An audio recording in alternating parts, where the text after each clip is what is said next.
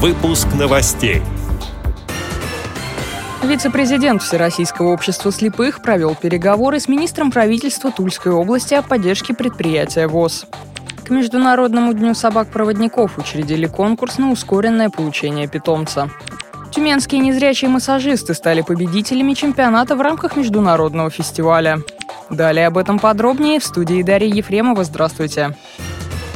Вице-президент ВОЗ Владимир Сипкин провел рабочую встречу с министром промышленности и топливно-энергетического комплекса Тульской области Дмитрием Ломовцевым. На переговорах обсуждали поддержку новомосковского предприятия «Низвольт». Сейчас предприятие находится в крайне тяжелом положении и проходит процедуру ликвидации. Однако, по оценке экспертов, при реорганизации управления и рациональном использовании имеющихся площадей «Низвольт» способны производить разнообразные продукты электротехнического назначения. Владимир Сипкин Сипкин предложил проработать вопросы реорганизации производства на предприятии и налаживания взаимодействия ВОЗ с правительством Тульской области по различным направлениям. Дмитрий Ломовцев отметил, что правительство области и представители регионального бизнес-сообщества вырабатывают предложения, которые позволят привлечь для поддержки предприятия средства областного бюджета. Эти предложения требуют обсуждения с руководством Всероссийского общества слепых. На данный момент принято решение о подготовке соответствующего двустороннего соглашения между губернатором Тульской Московской области и президентом ВОЗ,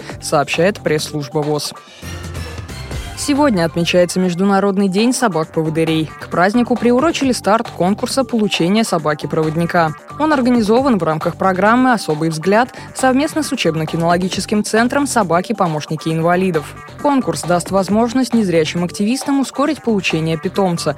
Победителям из регионов оплатят дорогу в Москву, чтобы обучить работе с собакой. Также предусмотрена личная кураторская поддержка после обучения. Для участия нужно отправить статью о себе, написанную от первого лица, и письмо о включении в лист ожидания собаки-проводника. Заявки принимаются по почте Илина Собака, GUID и dogs.ru до 24 июня 2019 года. С подробностями конкурса можно ознакомиться на портале «Особый взгляд».